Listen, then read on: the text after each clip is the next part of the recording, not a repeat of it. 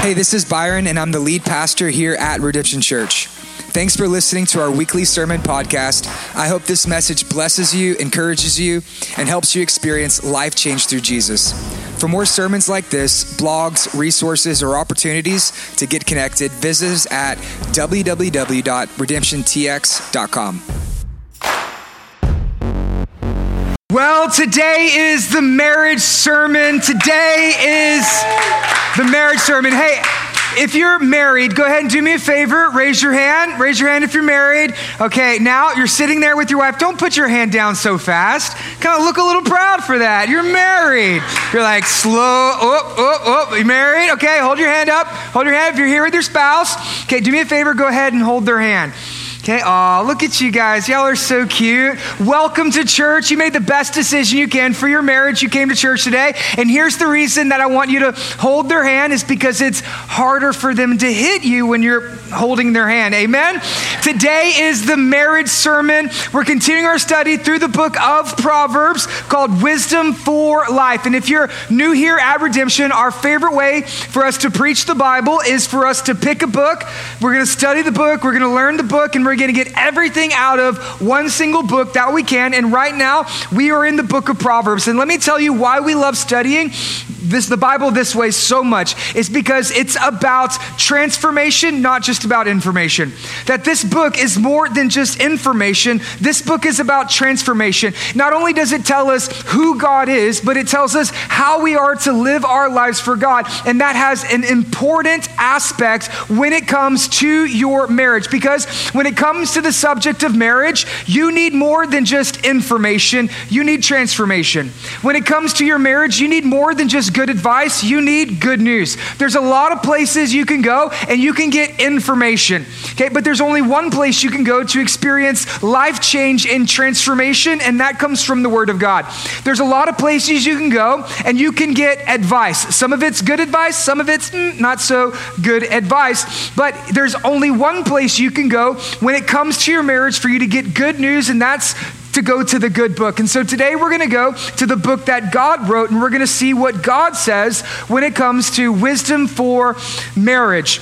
And last week I went to the Christian bookstore and as I was walking around the store, I, I realized there was an entire section in the bookstore dedicated to marriage and family. And I thought, this is great. Lots of people wanting to get help, wanting to get wisdom when it comes to the subject of marriage and family. And I noticed that there was a, a lot of different people. It's probably one of the most popular sections in the Christian bookstore. And there was people from all different ages, and some were single and some were married, and there was, you know, young people and old people and everybody in between, and there was couples and singles, and I was like, that's so great. Look at all these people looking to get help and hope and wisdom for marriage. This is great.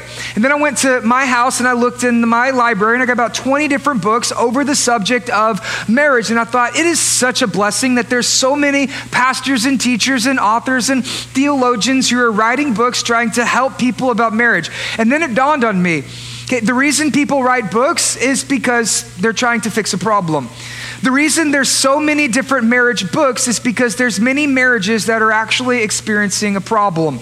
People don't write books to tell you everything you already know. Okay, people aren't writing a book like, hey, you're awesome keep killing it. Thank you for the $20. Like, that's not why people write books.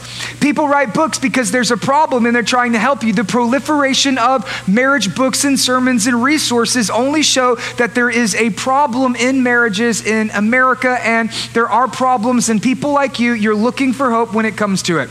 I mean, just think about it. When you go to, say, the grocery store and you go to the pharmacy section and you see the big aisle of medication, is medication a good thing or is it a bad thing? Okay, depends if you're sick or not, because if you're sick, then it's a good thing. And that's the same way when sermons about marriage, you come here today and you're excited because there's probably some things in your marriage that you're not exactly excited about. So, what I want to do today is I want to bless you, I want to help you, I want to pray for you, I want to believe God's best for your marriage. And if that's what we're going to do, we don't need just good advice, we need good news.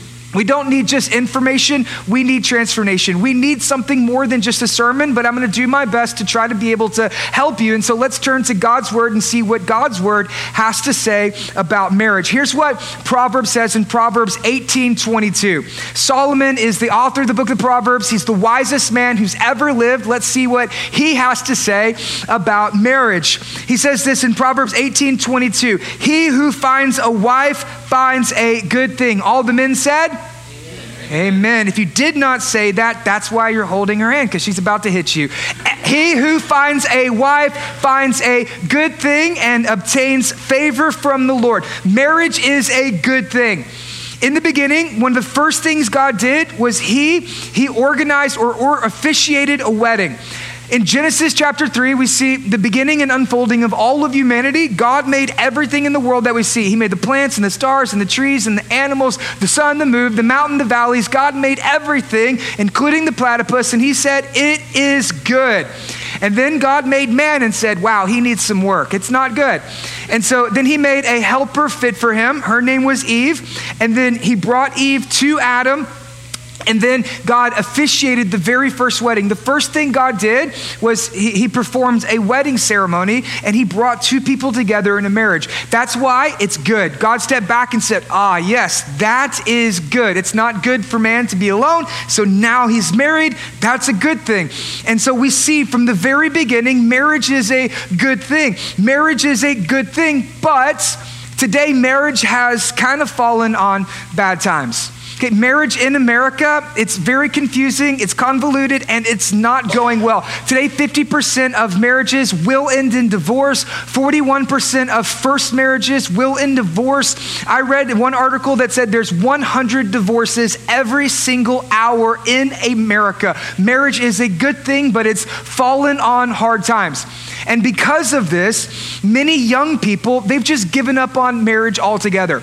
Many of you young people, you grew up in loveless, lifeless homes where your parents, they argued and they fought and they disagreed. There was no love, there was no fire in the romance, there was no sex to be had. And you saw that and you said, No, thank you. I don't want anything to do with it. So you push marriage off. Maybe you just don't want to get married at all because you think, Nope, that's not for me. I don't want to go there. And so young people are delaying marriage more and more every single year. The average age for women to get married now is 27. The average age for men to get married is in their 30s. In the 1960s, 95% of men were married before the age of 30. Today, only 56% of men are married before the age of 30. Marriage is a good thing, but it is not going well. And many people would say this they would say that Christian marriages are no different than non Christian marriages. How many of you ever heard that? How many ever heard that there's just as much divorce in the church as outside of the church? How many have heard there's just as much adultery inside the church as there is outside of the church? How many of you have heard that there's just as much infi- in, infidelity and every Christian is just as miserable as everyone else when it comes to their marriage? Have you ever heard that? Okay, it's not true. Okay, that's a myth, that's a lie that's been spread. It is absolutely, unequivocally, it is statistically just not true, but this myth has been spread and it's a powerful myth. I've even heard it and I've even preached this before that there is just as much divorce in the church as outside the church. And this week, as I was listening and studying and doing research, it's just not true.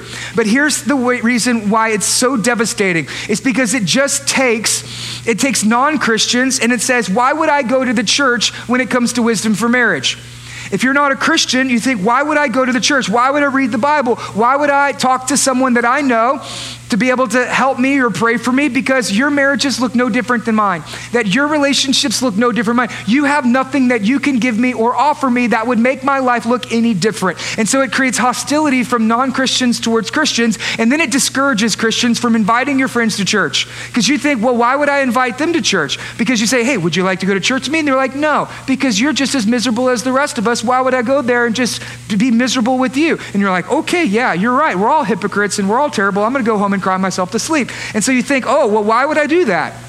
And so it just creates hostility from non Christians and it discourages Christians from inviting people to church. And it's this great, big, powerful myth. And guess what? It's not even true. Here's how they came up with it. So, researchers, they, they, they would ask these questions like this Are you a Christian? And then people would say, Yes, that's exactly what I am. And then they would say, okay, well, now that you've professed that you're a Christian, okay, let's go ahead and let's ask some questions around the subject of marriage. Now, in America, most people would say they are Christian. Okay, because you know we were raised in the church, we went to Awanas, we had praying grandparents, we went to youth group, they bopped us on the head. We were once saved, always saved. We're good. So I don't have to really practice my faith anymore because I already said the prayer. And so many people would say, "Oh, I am a Christian." Check that box, and then all of a sudden, here's all the questions about marriage, and then they go and answer the questions, and then they realize Christians are no different than non Christians. Okay, now let me ask you this question Is it possible for someone to say there's something that they're not? What do you think? Is that possible? Is it possible for someone to claim to be something and then not actually be what they claim that they were? Do you think that's possible? Have you ever met someone who said they're a Christian and you're like, really? Wow. Okay, let, let, me just give you, let me give you an example. Okay, for me, okay, I am the power forward for the Golden State Warriors. You say, Byron, no, you're not. Yes, I am. You say, no, you're not. Yes, I am. I am the power forward for the Golden State Warriors NBA Finals, baby. We're going to do this. Like, we got this. You're like, no, Byron, you're, you're not. Who are you to judge me? I'm, I'm, it's 2019. I can be whoever I want to be, and I want to be a power forward for the Golden State Warriors. I am six foot seven in my heart, and I can dunk from the free throw line in my heart. You can't judge me. This is just who I am. You say, no, no, it's not. Okay, why? Because some people can profess something they don't actually practice. Some people can claim to be something and then not actually be what they claim to be. You can profess a faith that you do not practice, and then that just throws everything off basis. Let me just let me just give you another one, right? How many of you have a gym membership? You got a gym membership? Okay, now how many of you actually go to the gym? Exactly. You know what I'm talking about. You can profess, oh, I got a gym membership, or you can practice and actually go to the gym. Some people profess a faith that they don't practice. That's why the numbers are off. And so there's a researcher, his name was Bradford Wilcox, and he, he writes a book called Soft Patriarchs, New Men, and he shares some really groundbreaking research. And I'm going to post this in the Connect page, and you know, I'll give the resources there. If you're not in the Connect page, go online, get involved in the Connect page. We'll share all of this in the notes. But Bradford Wilcox, he's the leading professor over the subject of relationship and religion. And he wanted to figure out are Christian marriages the same, or is there a difference between Christian and non Christian marriages? And so he, he did the research and he did the studies, and here's what he discovered they're different.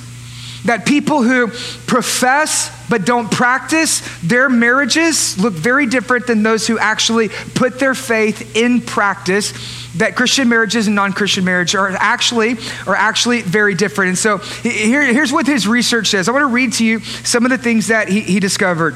Okay, first thing is this. He, he discovered this.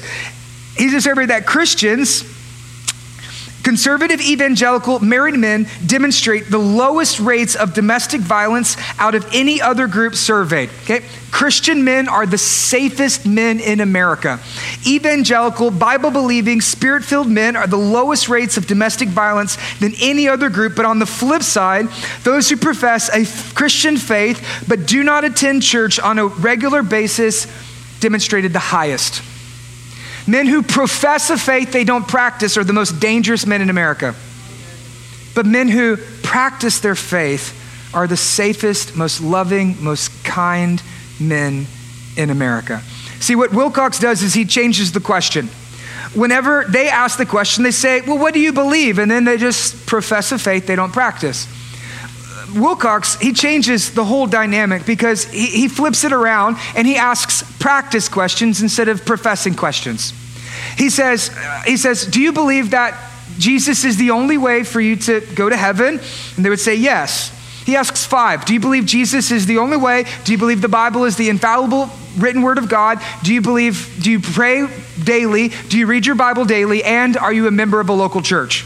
Okay, that changes the dynamic for the answers and it separates those who profess from those who practice their faith. And he discovered that men who practice their faith have the best marriages than anyone else in the nation. And here, here's more research 70% of churchgoers who attend every week report to be extremely happy in their marriage, compared to 59 who rarely attend. Okay, you want to be happy in your marriage? Okay, best thing you can do go to church.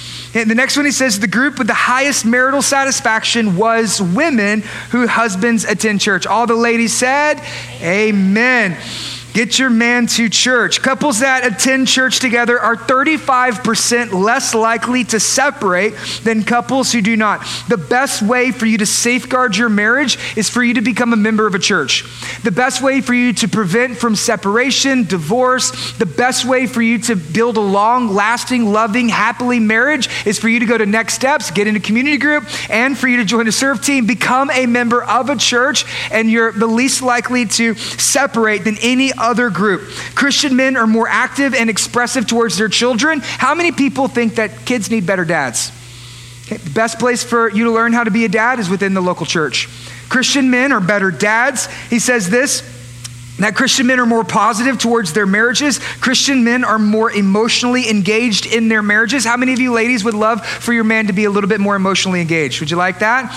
Would you like that? How many of you just like him to be engaged at all? You're like, please just turn off the TV. Anybody? Okay, then here's the answer bring him to church, right? Drag him to church and he'll be more emotionally engaged. Men, Okay, welcome. Welcome to church. 14 years ago, a girl dragged me to church, and I'm still here. That's how I got saved.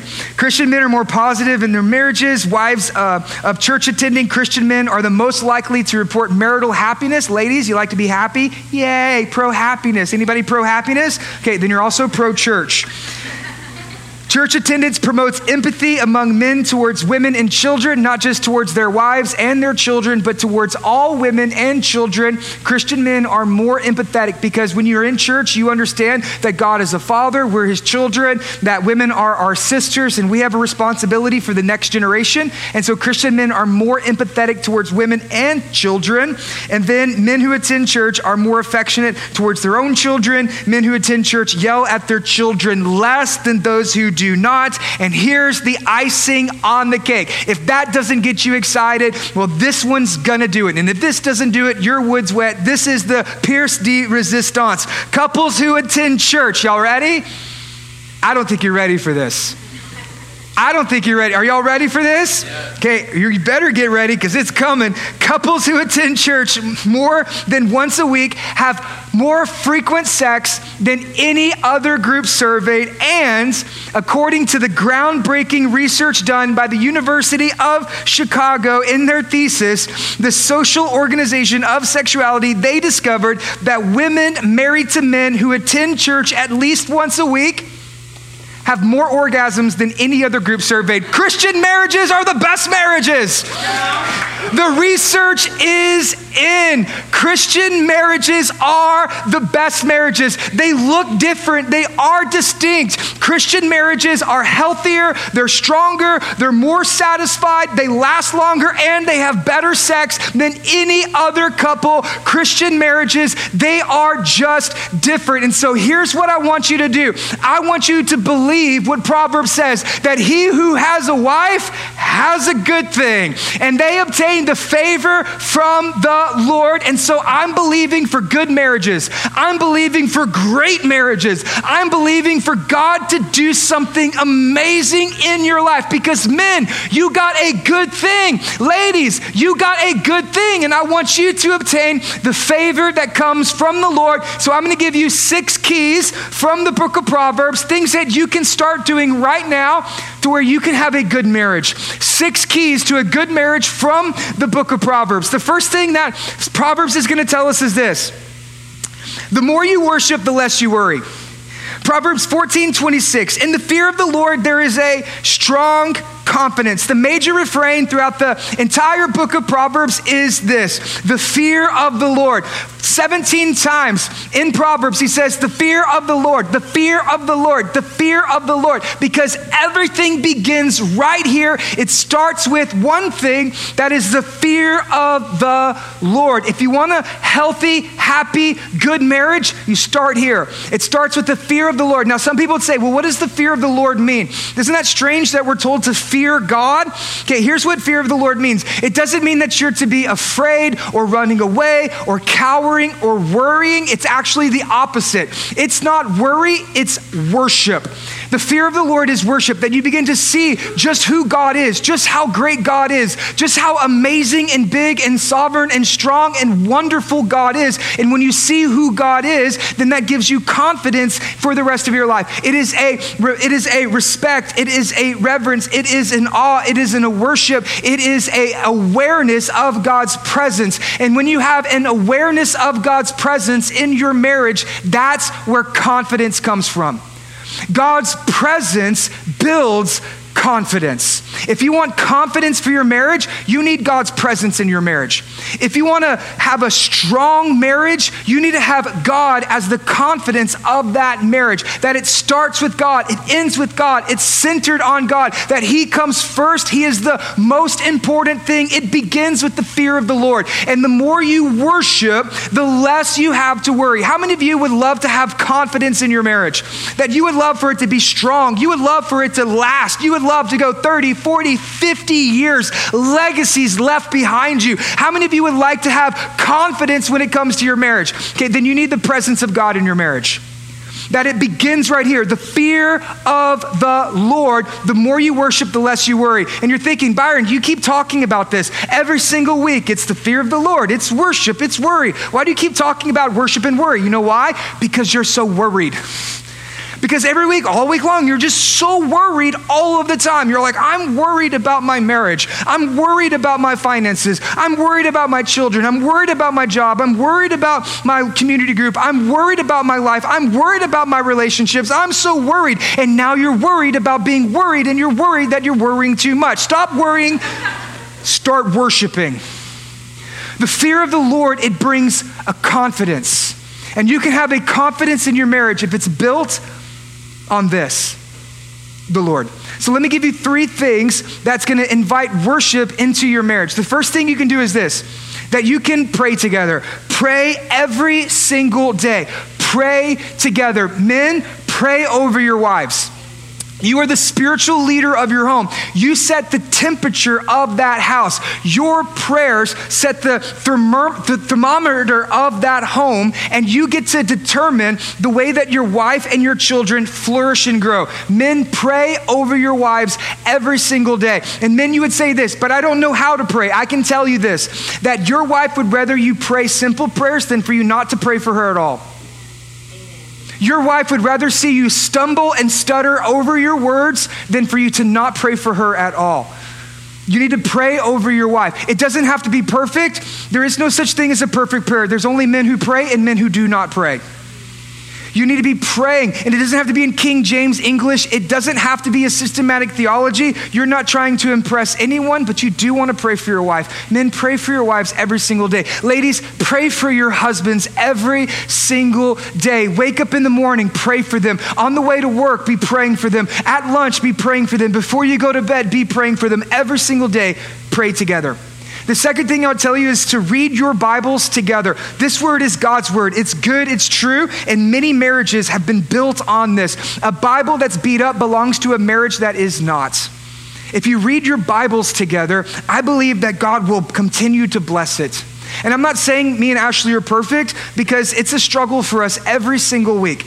But here's one thing that we do is we take the family Bible, we got a nice little ESV Bible, and we literally put it on the dining room table because we're so busy throughout the day. We get up in the morning, I leave before she does, and then Esther's up, and then I come home for lunch, and Esther's down for a nap, and then there's Mother's Day out, and then there's deacon meetings, and then we're just running around everywhere. And it's very hard for us to get on the same page. But every night when we sit down for family dinner, guess what's looking us in the face? It's the Bible. we have no excuse to read it because it's always right there in the center of our home. Am I saying we're perfect? No, but we do put the Bible in its place, and it belongs in our hearts, in our hands, and it belongs in our homes. The next thing you can do is this go to church together. But before I say this, let me say, don't try to do everything too much. Some of you, you're like, okay, we're going to pray together and we're going to read our Bibles together. And then you go home and you tell your wife, we're going to pray and we're going to read, and you cast this big vision and then you don't do it. Okay, you're like two weeks in and it all falls apart. You're like, this year is going to be the year we're going to speak in tongues and read the whole Bible. And then two weeks later, you're like, eh, that didn't go very well, right? Don't try to bite off more than you can chew. Here's what you need to do instead. Okay, just start somewhere. So if you can't pray for 10 minutes, pray for nine. If you can't read a chapter, just read a verse. Just start somewhere. Do something. Don't do nothing. Number three, go to church together. I already shared with you the research. The best thing you will ever do for your marriage is for you to go to a church, for you to get committed, connected into a gospel centered, spirit filled, authentic community so that way you can experience life change through Jesus. The best thing for you to do in your marriage is for you to commit to a local church. Don't just go to church when you feel like it. Don't just go once a month. Don't just go once every presidential election, but as often as possible for you. You and your family, y'all need to be in church. It's the single best way for you to safeguard your marriage. Don't just go when you want to, go because God has called you. Don't just go because you have to, go because you need to. You need a church in your marriage. It's the best thing that you can do. One of my favorite things that I get to see is a husband and wife worshiping together. It's the best thing in the world. I love it when husbands and wives they come into church and they raise their hands. The guy has his hand lifted high. He's got his arm around his wife. The Bible's open. They got a smile on their face. They come forward. They take Holy Communion. And I just love to see that. You know why? Because the fear of the Lord builds confidence for your marriage. The more you worship, the less you have to worry. That's where wisdom's found in the fear of the Lord.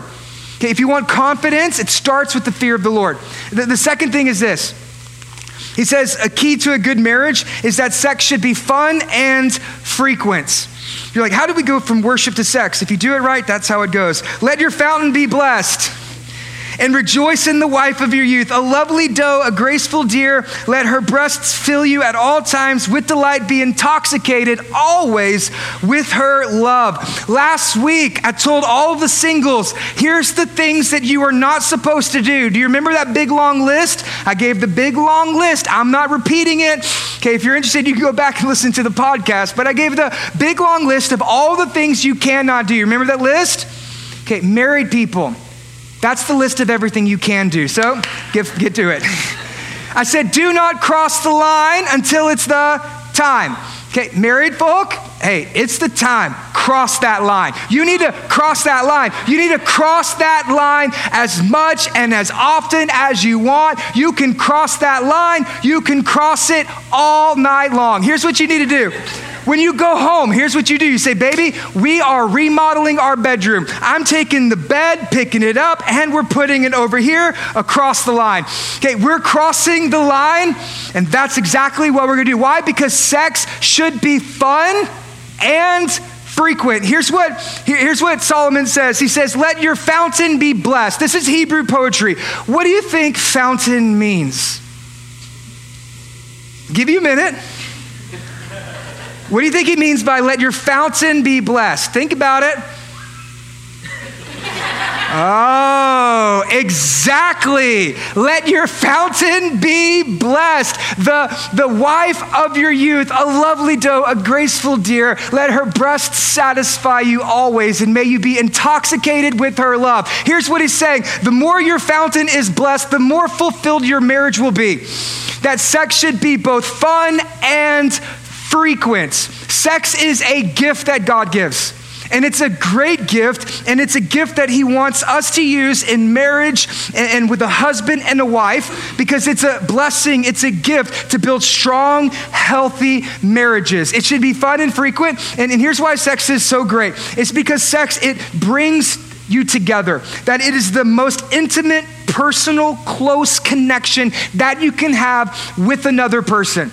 And it's both spiritual and it's also physiological. Did you know that there is an endorphin that's released in your brain whenever you have sex? It's called oxytocin and it binds to the, to the opioid receptors in the human body, very similar to that of heroin. It is the most pleasurable thing that a person can do. And it literally addicts you to a person. That's why he says that you would be intoxicated with her love. So we're bound together both spiritually. That's what Jesus means when he says a man will leave his husband or his father and mother and cling to his wife, and the two shall become one flesh. There's a spiritual connection, but there's also a physiological connection that you literally become addicted to a person through your sexual relationship. This is why sex outside of a marriage is so dangerous and why sex inside of a marriage is so important and beautiful because it literally mingles your souls together. It is the most connected that you can be with another person. And now, because many of us, we grew up in a pornified culture that doesn't understand what true love or sex actually looks like, many of us, we see sex as a God. That you see sex as a God, that you, you, you see hookup, shack up, breakup culture, promiscuity, adultery, pornography. You view sex as a God, and so you just kind of worship it by using women or men as sexual objects. Others of you, you grew up in very strict re- religious environments to where you were told that sex is nasty, it's dirty, it's wrong, it's gross, so wait until you're married and give it to the person you love. And you're like, that sounds terrible too. And some of you, you were raised that sex is God, and then others of you are told sex is gross, but the truth is, sex is really a gift. So, because many people have a misunderstanding or a brokenness around sexuality, let me give you five reasons God gave sex as a, as a gift. The first reason is this sex is for pleasure.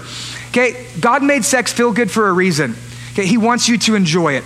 Right? It's not sin for you to enjoy sex. If you don't enjoy sex, that actually might be a sin because you're not giving God the credit that He gave. Okay, you should enjoy sex. It is to be pleasurable. It doesn't have to be boring or stale or vanilla. You can have a little fun and you can do it frequently.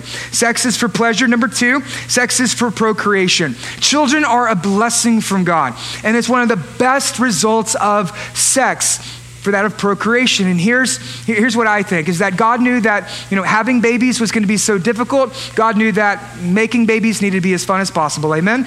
Procreation. Number three, sex is for oneness. Whenever you are fighting, when you're disagreeing, when you're arguing with your spouse, okay, whenever you have sex, it brings you together as one.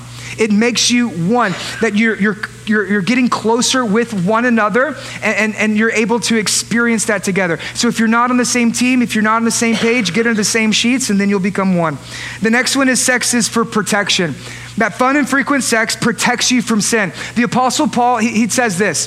He says that do not deprive one another sexually, or Satan's to come between you.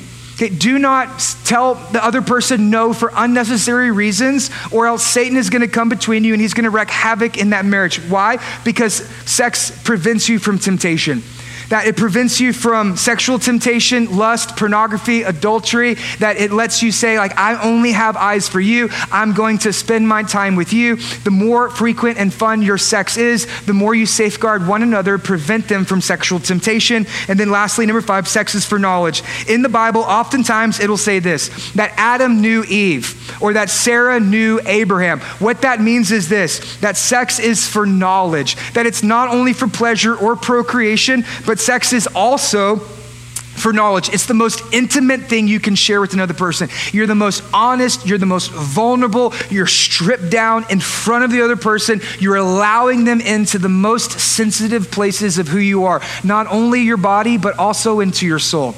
Sex is for is for knowledge. And ladies, I'm going to lean over the plate and I'm going to take one for the team. I wish you understood this. Is that sex is not for pleasure. For men, godly men, mostly sex is for knowledge.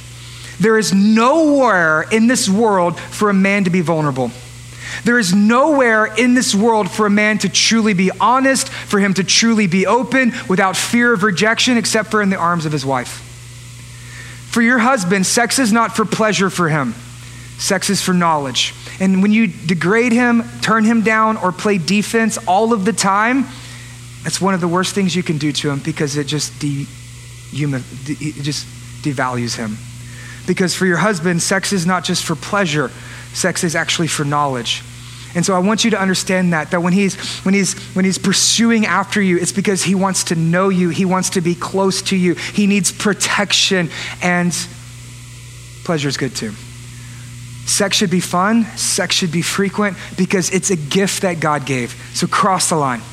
That's your homework tonight. Cross that line.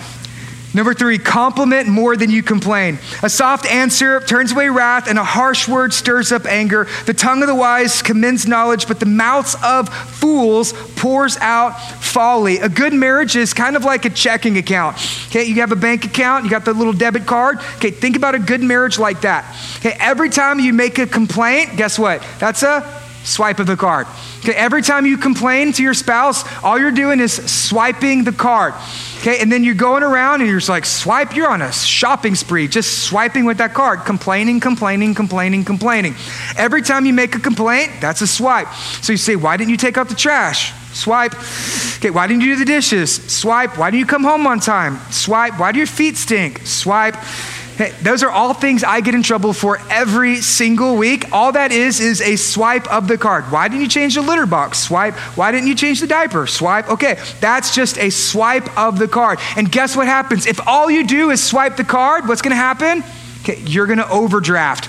Okay, anyone ever overdraft? Not a good day. That's a bad day. That's why so many couples get in fights. It's because you're overdrafting the relationship that you've been swiping that card because you're complaining all of the time. Every time you complain, that's a swipe. But every compliment, ooh, that's a deposit then. Okay, many relationships struggle because you take more than you give.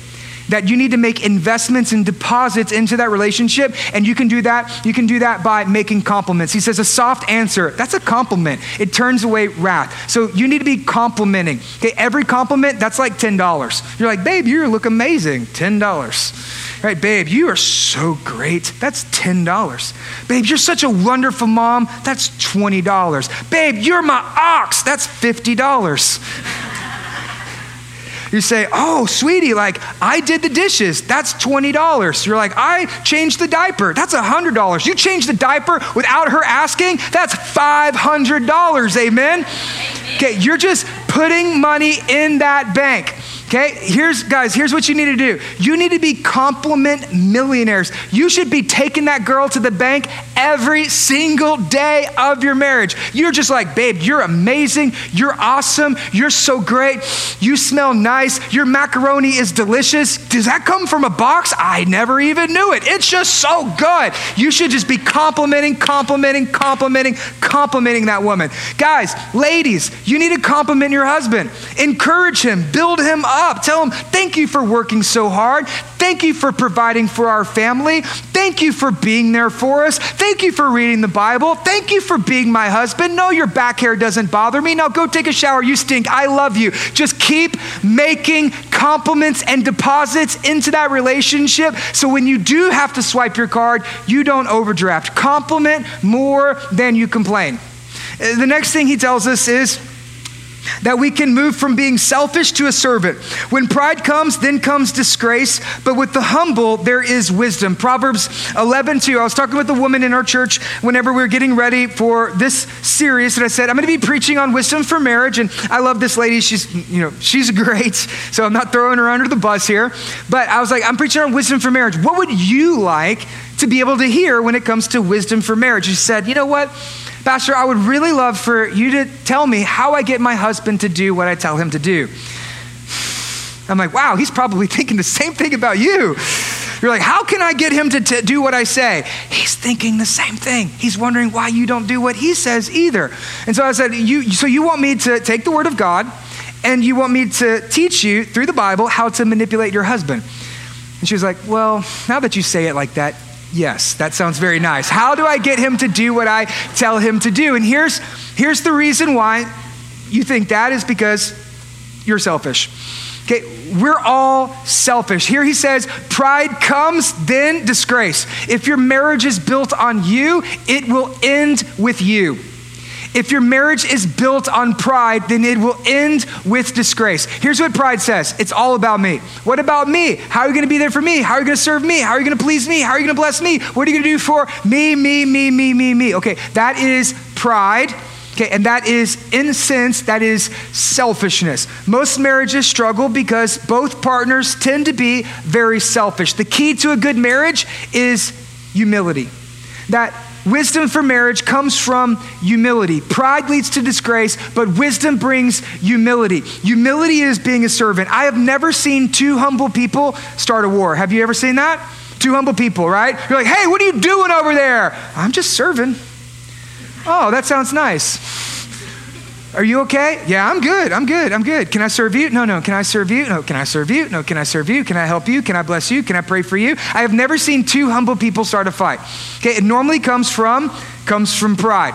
Okay, we need to be servants and we don't need to be selfish. Here's how you do it. You stop thinking, stop thinking me and start thinking we. That you stop thinking me and you start thinking we because now you are married. It's not about you anymore. Hey, the best way for you to have a good marriage is for you to move from being selfish to being a servant, to stop thinking me, to start thinking we. These are the healthiest marriages. You have two people, if you have a selfish person and a selfish person, that's a bad marriage because you're going to be fighting conflict all the time. If you have a selfish person and a servant, guess what? That is a toxic relationship because one person's going to be taking, the other person's going to be giving. That's going to be abusive. It's going to be toxic. It's going to be dangerous because you have a servant and then you have somebody who's just stealing from them. But if you want a good, strong, healthy marriage, it's two servants that the husband would serve the wife, that the wife would serve the husband, that you would bless, they would bless, you would love, they would love, you would serve, they would serve. That's what a healthy, strong, beautiful marriage is. That you're not thinking me, you're thinking we, that you are being a servant instead of being selfish. The next one we see is this number five, that you would learn to fight fair. The mouth of the righteous is a fountain of life, but the mouth of the wicked conceals violence. Proverbs 10 11. Every marriage has fights. Okay, every marriage has fights. When I meet couples and they're like, we never fight. Okay, you know why you never fight? Because you don't ever talk. Or maybe your life has been so separated that you have nothing in common anymore, and so you, there's no reason to fight because you don't spend any time together. Right? If you're going to be married and you're going to have a good marriage, you need to learn how to fight and you need to learn how to fight fair. It's inevitable, it's unavoidable. You will get in a fight, so you need to learn how to fight fair. He says, The mouth of the righteous is a fountain of life, but the mouth of the wicked conceals violence. One of the things that distinguishes Christian marriages is this is that we fight for our spouse not against our spouse. That we fight for our marriages. We're not just fighting against our spouse. Proverbs says this that you can fight in a way that brings violence. That when you're bringing violence against the other person, when you're trying to hurt them, when you're trying to harm them, you're no longer fighting with them, you're fighting against them, and that's Satan's job, not yours. Ladies, you need to understand this. You are at an unfair advantage when it comes to fighting with your husband because no matter what he does, he's still going to lose. Okay, no matter what it is, if he wins the fight, guess what? He's still sleeping on the couch. He loses. Okay, and if he loses the fight, guess who's sleeping on the couch? He is. He still loses. Here's the bottom line is when you fight for your marriage, no one wins. You both win or Satan wins. When you're fighting in your marriage, either you both win or Satan wins. That's the only way. Because Satan comes to bring violence, that he wants to bring death, he wants to bring destruction, he wants to bring chaos, disorder, he wants to bring sin and shame and separation, he wants to bring violence into your marriage. But Jesus comes to bring victory. When we fight for our spouse, that's Jesus' goodness and grace, that's Jesus' victory in our marriage. And so that's what we need to do. Either you both win or Satan wins. The first attack was against a marriage. In Genesis 3, Satan doesn't even show up until the marriage already took place. That there was a wedding and then there was a war. Satan's gonna show up to destroy your marriage. Because he knows if he can destroy your marriage, then there's generations of Christ followers, churches being planted, pastors and missionaries being sent that he doesn't have to worry about because he killed them with you. If he can get your marriage, then he can continue to destroy the rest of the kingdom of God. When you fight, you need to think of the future that you're fighting for your spouse and you both win or Satan wins. Don't do Satan's job for him. You're building the marriage, you're bringing victory instead of violence. So let me give you five ways for you to be able to learn to fight fair. Never say never or always. You never do this, you always do that. Never do this, you always do that. Never use these two words, always or never. You will never always win if you never always say always never. Okay, the only time you should ever say these two words is if I will never leave you and I will always love you. Because when you use these words, you're no longer fighting the, per, the, the, you're no longer fighting the, the problem, you're now fighting that person. When you say always and never. Number two, never speak harshly. Don't raise your hand. Don't raise your voice at the other person. Keep your cool. Keep your distance. Watch your tone. A lot of fights happen not because of what gets said, but the way that it is said. So you need to watch your tone. Never speak harshly. Number three, never use your children. Children are a blessing, they're not a bargaining chip.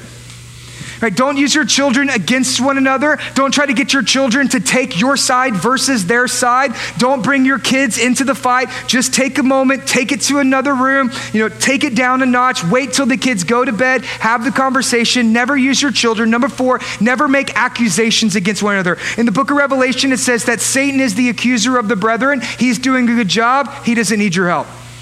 Don't make accusations against the other person. You married them for a reason. Believe the best in them. They're not trying to hurt you, so don't hurt them. Don't make accusations. And number five, never go to bed angry.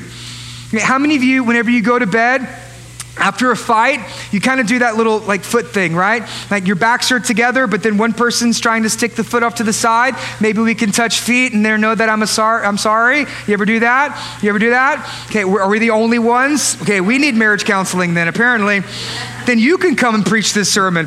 Okay, so here's the here's the deal. Okay, that's not an apology. Okay, I just I just helped save tons of marriages right there. Okay, that is not an apology. Never let the sun go down on your anger. Do not go to bed angry. The, the Apostle Paul in Ephesians chapter 4, he, he actually quotes that. He says, If you go to bed angry, you allow Satan a foothold in your life.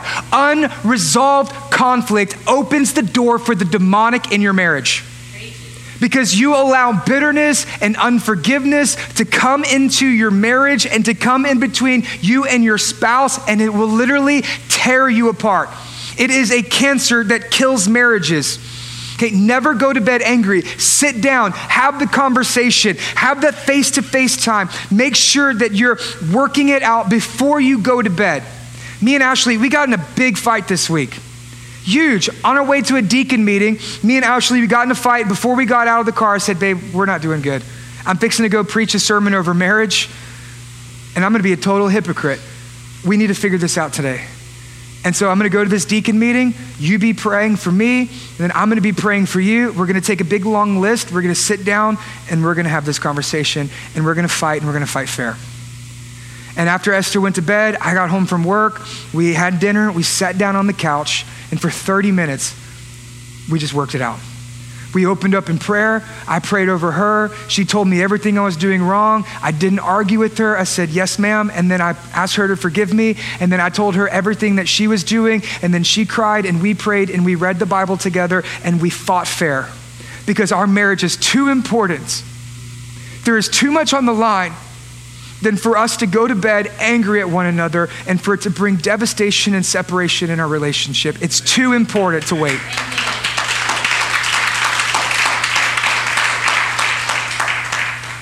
Either you both win or Satan wins. Your marriage is important. The next one we see is this you repent regularly and you forgive freely. He who covers sins will not prosper, but he who confesses and forsakes them will have mercy. Proverbs 28 13. This is the most important thing that you will ever do in your marriage. It's the one thing that differentiates Christian marriages from non Christian marriages is we repent and we forgive. Christian marriages, we know what to do with sin, that we don't cover our sin, but we confess our sin. Many marriages struggle because people don't know what to do with their sin. There's two big problems in every single marriage. That every marriage has these two things. And if you got these two things in your marriage, the likelihood of you killing one another increases 100%. Do you know what the only two problems in a marriage is? The husband and the wife. Okay, other than that, your marriage is perfect. The husband and wife, that's the problem. You know why? Because you're a sinner. Because they are a sinner. And when you get two sinners in the house together, guess what? That's twice as much sin. Okay, one sin plus one sin doesn't equal no sin, it equals two sin. And when you get two sinners living in a house together, there will be sin in that house. And so you better know how to deal with the sin. See, most people, they think, well, they sinned against me, so I'm to sin against them. They sinned against me, so I'm to kill the marriage. I'm to kill the memories. I'm to kill the mood. I'm to kill the relationship. I'm to give up. I'm to give in, and I'm just to walk away because they've sinned against me. Yes, they might have sinned against you, but the bitterness that you're harboring is sinning against them. You're both guilty. So the question is, what do we do with the sin? How do we deal with the sin? Two things repent and forgive. This is the distinguishing mark of Christianity that Christianity begins with repentance. Here's what repentance means that you turn from your sin and then you trust in Jesus. That you would see your sin, you would be broken over your sin, and then you would turn from your sin and then you would turn to Jesus. That's what repentance is. And then forgiveness is what Jesus does to cover that sin. We need to repent and we need to forgive. That's how a Christian marriage lasts for a lifetime. Is if we practice repentance and we continually forgive one another. That this is what changes marriages, repentance and forgiveness. Your marriage needs Jesus. I mean, just think about it. Jesus leaves heaven, he enters into the world. Jesus comes so that way he can die the death for sin. Jesus lived the perfect life because you are not perfect. Your spouse is not perfect. That Jesus dies the painful death in your place for your marriage. Jesus had no sin because our marriages have so much sin. And on that cross, Jesus died the death for sin. So sin does not have to put your marriage to death. In a Christian marriage, we don't tolerate sin, we don't celebrate sin. We kill sin. Either you be killing sin or sin will be killing your marriage. We know what to do with sin. We kill it. And if your marriage is already dead, the good news for you is Jesus conquered the grave. He resurrected. He's still alive, and He can resurrect your dead marriage back to a new life. He can do it.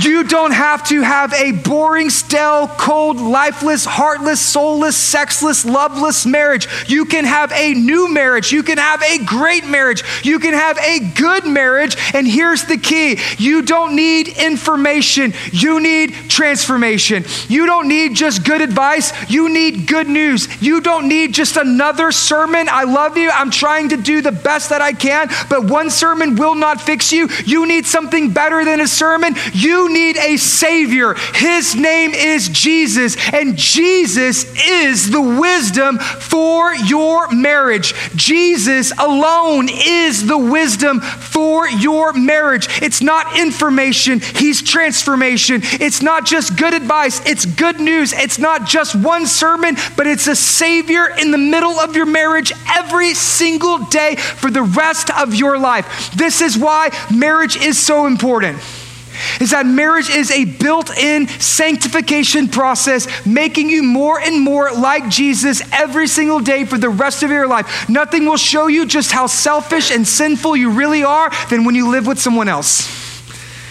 And nothing will show you the grace and the beauty and the hope and the memory and the mercy that comes from the Lord than being married to another person.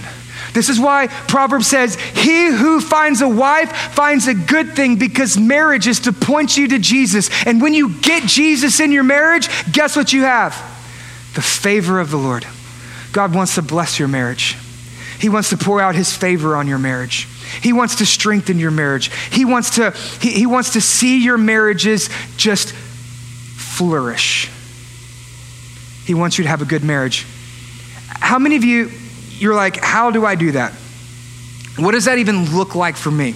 How many of you think about marriage and you're like, I have no clue what I'm doing? Do you want to know what the secret for a good marriage is? You ask people who've been married 50 years, what's the secret to a good marriage? You ask an older guy, what's the secret to a good marriage? Do you want to know what the secret to a good marriage is? Do you want to know how to have a healthy, holy, happy marriage that lasts 30, 40, 50 years in the future, where there's generations with your last name still loving Jesus? Do you want to know what the secret to a good marriage is? One word Jesus. The mystery of marriage is really about Jesus himself. This is why Christian marriages are different because for us it's about Jesus.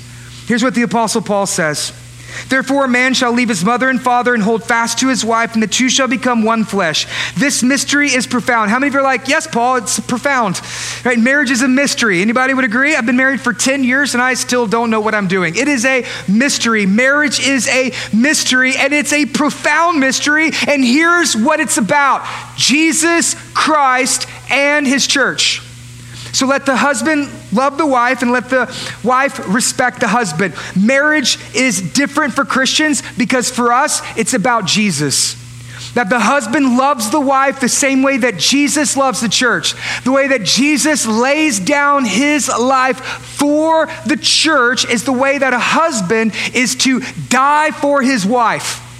That you are just giving and blessing and loving and serving and equipping and helping and pouring out your love on your wife every single day because that's the love we get from Jesus. And then for the church to serve, to help, to further the mission, to be able to love Jesus, that's the wife's job that just as the church submits and serves Jesus the same way that a wife is to flourish and grow within the home. That's why Christian marriages are different because we know that marriage is a mystery, but the secret to marriage is Jesus. And so for your marriage, you need Jesus. Some of you come here today and, and your marriage is on the rocks. Your marriage is on shambles. That you come here today and you're barely holding on for by a thread. And you say, Pastor Byron, I need something. You better crush this sermon.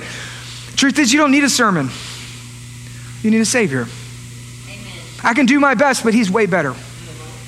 You don't need a sermon, you need a Savior. His name is Jesus. And some of you come here today and your marriage is doing pretty good. Can it do better? Absolutely. Okay, one sermon will not fix the problem. You need a Savior. His name is Jesus. It's daily following, loving, serving, praying, blessing, forgiving, repenting, following after Jesus with your spouse. You don't need a sermon, you need a Savior. His name is Jesus. And Jesus is the wisdom for our marriages. So I want to give you some homework for you to do. I'm going to give you quotes with a couple of questions. I'm going to ask them very quick. And for those of you who are married, I want you to go home tonight and I want you to sit down on the couch and I want you to have these conversations with your spouse. Be honest, be open, be vulnerable. And if you're going to get in a fight, use the rules for fighting. But here's five questions. I want you to seriously go home and I want you to ask these questions. And I believe that your marriage will grow because of it. First question is this How is our worship? Are we praying together? Are we reading our Bibles together? Can I pray for you more? Do we need to go to next steps, become a member of a church? That's the best thing you can do for your marriage is to become a member of a church. How is your worship? Number two, how is your sex life? Have the honest conversation. Sit down, have that conversation. Is there things we need to do? Is there things we need to change? Do we need to move the bed across the line? What do you like me to do? What don't you like me to do? Let's have this conversation so that way we can improve our sex life. Number three, do I, I compliment you enough? And I'll give you the secret you don't. Okay, you don't compliment enough. Anybody's like, stop complimenting me. Like, you cannot encourage someone too much. Okay, you, you can never compliment your spouse too much. So, do I compliment each other enough? You need to have that conversation. The flip side of that conversation is, do I complain too much? Have that conversation. The next one is, how can I serve you better? Am I selfish? Is there some things that I need to change? How can I serve you better? Do we fight fair? Are we fighting for our marriage or are we fighting against one another? And then lastly, is there anything we need to repent of? Is there anything that we need to forgive? Take your marriage to Jesus. Take your wife to Jesus. Take your husband to Jesus. Take your family to Jesus. The best thing you will ever do for your marriage is for you to get wisdom and wisdom is found in Jesus. He who finds a wife finds a good thing. All the guys said, and you have the favor from the Lord. Well, thanks again for tuning in with us here at Redemption Church. If this message was helpful to you in any way, leave a review, like, comment, or share with your friends to help others experience life change through Jesus.